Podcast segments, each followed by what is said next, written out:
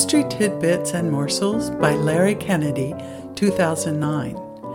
Pennsylvania, Part 1 Infancy.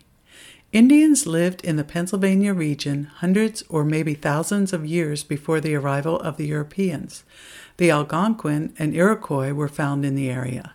The Algonquin tribes included the Conoy, Delaware, Nanticoke, and Shawnee. Both the Iroquois and the Susquehannock lived along the Susquehanna River. In 1609, the British explorer Henry Hudson sailed into Delaware Bay.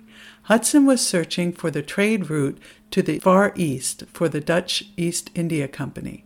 Hudson's report led the Dutch explorer Captain Cornelis Hendriksen to continue the exploration. In 1615, Hendriksen sailed up the Delaware River to what is now Philadelphia.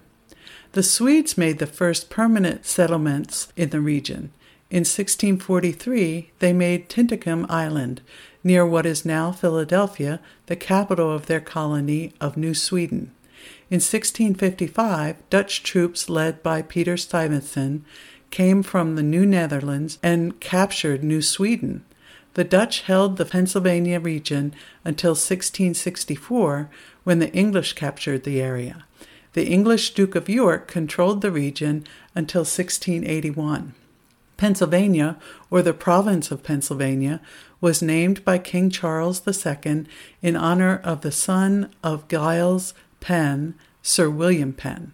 Sir William was an admiral in the English Navy. He commanded the British fleet in Oliver Cromwell's time and at the beginning of the reign of Charles II.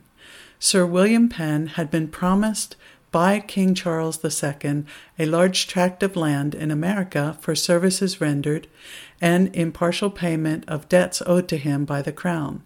The debt amounted to about $80,000. However, Sir William died before he received it. In 1680, Sir William's son, William, asked the king to clear the debt with wilderness land in America. The land was called Pennsylvania in the original patent dated March 4, 1681.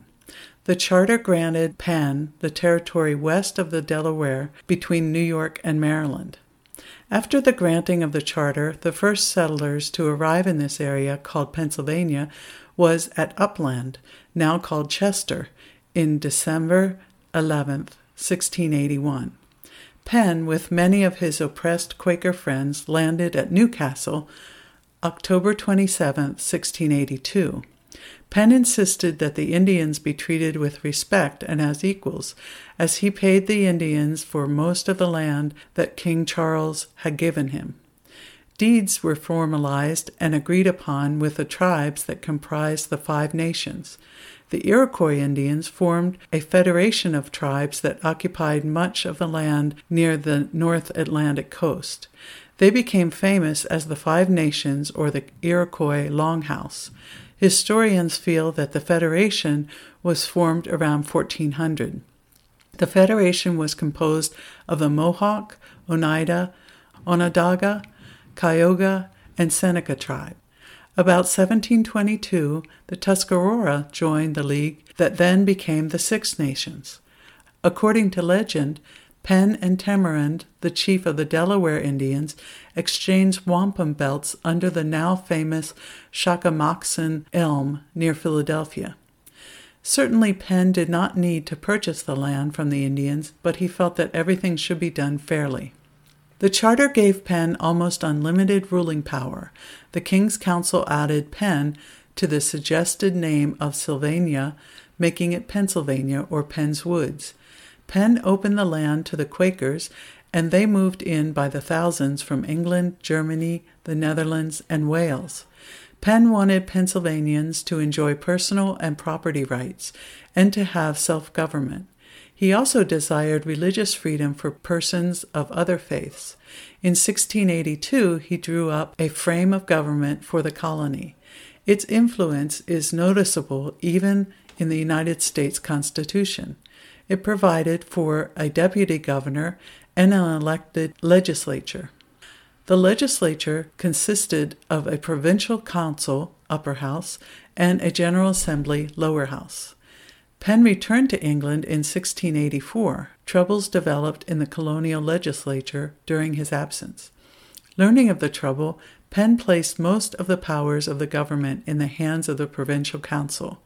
The council failed to restore order, and in 1688, Penn appointed a new deputy governor. In 1692, the rulers of England deprived Penn of his right to govern Pennsylvania. They restored his power to govern in 1694. Penn returned to his colony in 1699. In 1701, he wrote a new constitution called the Charter of Privileges. This made the General Assembly the chief lawmaking body in the colony. It gave greater control to the people and gave the Provincial Council an advisory role. William Penn returned to England in 1701 and died there in 1718. Penn's family governed Pennsylvania until the Revolutionary War began in 1775. By 1682, Penn had established the city of Philadelphia and had established the counties of Bucks and Chester. German immigrants arrived in 1682 and settled in the area today known as Germantown. By 1755, 60 to 70,000 Germans were living in Pennsylvania. Nearly half of these immigrants were Mennonite and Amish. About 90% of the first settlers in Adams County were German immigrants. Irish and Scotch Irish began to immigrate to southeast Pennsylvania by 1719.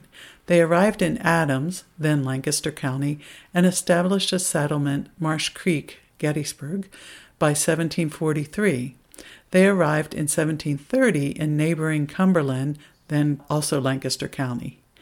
In 1734, Andrew Schreiber, or Shriver, a tanner and shoemaker, led the Germans into what would become Adams County. Schreiber purchased 100 acres from John Digges of Maryland for 100 pairs of Negro shoes. The tract of land lay about three miles northeast of Littlestown. The first of the Scotch Irish arrived, led by Hans Hamilton, in 1735 1736. Catholics from Maryland entered the county during the same era.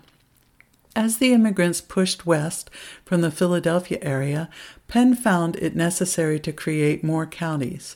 Lancaster was carved out of Chester in 1729. York was created from Lancaster in 1749. Cumberland was created in 1750, Franklin in 1784, and Dauphin in 1785.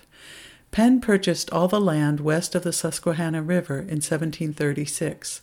The Indians had named the river Susquehannock, which means long crooked river. In 1739 1740, Penn laid out in what is now Adams County a reservation for he and his family and called it the Manor of Maske. A boundary dispute with Maryland over land rights had never been resolved. In 1739, negotiations began, and finally in 1763, the two colonies hired Charles Mason and Jeremiah Dixon to take care of establishing a lasting boundary. Both men were mathematicians and surveyors. The line was finally marked in 1784. As settlers moved west from the Susquehanna River, some of the early towns to be founded were Shippensburg in 1749, Retort or Carlisle in 1750, Middletown 1755, and Papertown, Mount Holly. Shippensburg was the second oldest town west of the Susquehanna River. York was first, and became the first county seat of Cumberland County. The county seat was moved to Carlisle in 1751. The first court trials were held in Carlisle in 1753. A county prison was erected in 1754.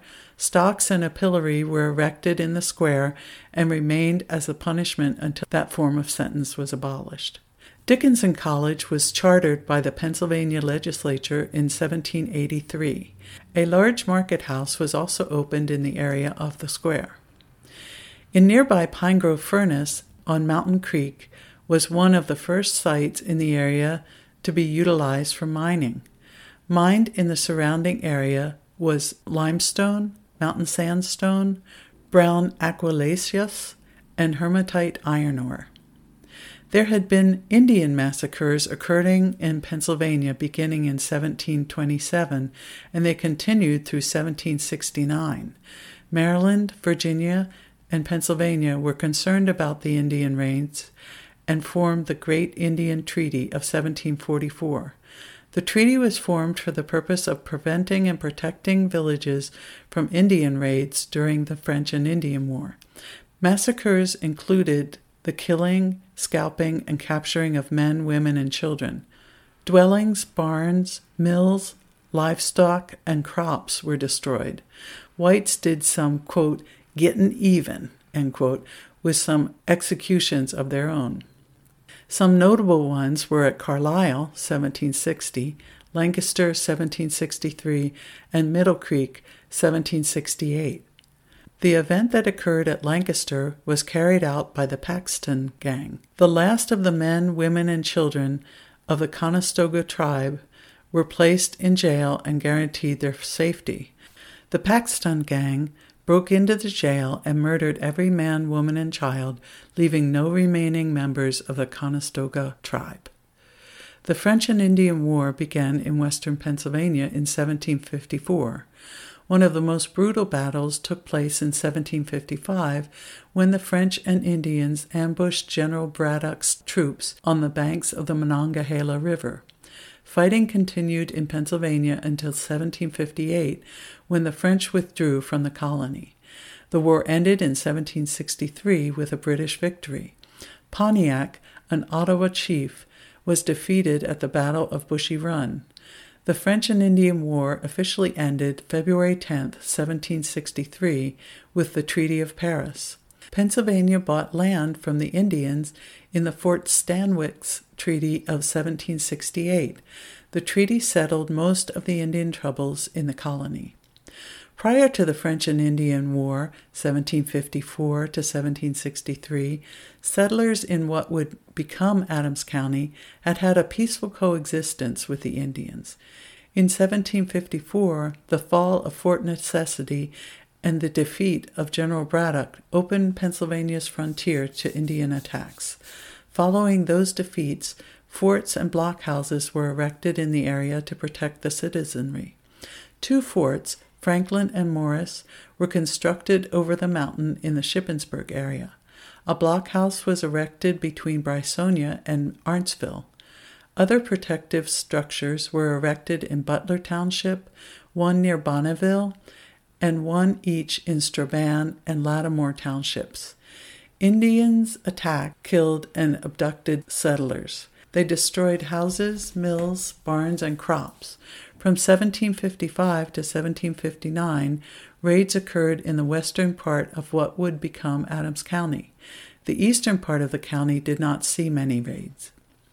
The best known story of the area that would become Adams County is that of Mary Jemison or Jamison. She was born at sea while her parents were coming from Ireland to America. The family moved to Buchanan Valley in 1754. In the raid of 1755, Indians and Frenchmen raided the farm and captured the entire family except for two small boys. Fearing pursuit by the whites as they fled westward, they killed and scalped all the captives except 13 year old Mary and one boy. Two Indian women adopted Mary, and she grew up with the Indians as the quote, white squaw. She refused to return to her own people when she had the chance. She married Indian men twice. Her second husband was a chief. The New York legislature gave her land along the Genesee River in 1817. In 1831, she moved to the Buffalo Creek Reservation. She lived there as the quote, white woman of the Genesee quote, until her death at the age of 91. A statue in her memory stands before the Catholic Church in Buchanan Valley. In the area known as South Mountain during 1757 to 1758, Indians killed one, wounded one, and took 11 captives. They also destroyed property, including a barn. In 1756, McCord's fort was burned and 27 were killed and captured by the Indians. In 1758, Robert Bard and seven others were taken captive in Carroll's Tract near Fairfield. The Indians also burned a barn, house, and Marshall's mill. Bard managed to escape and make his way to Fort Littleton. Three of the remaining seven were eventually scalped and killed. At Carroll's Tract, two more were shot in 1759.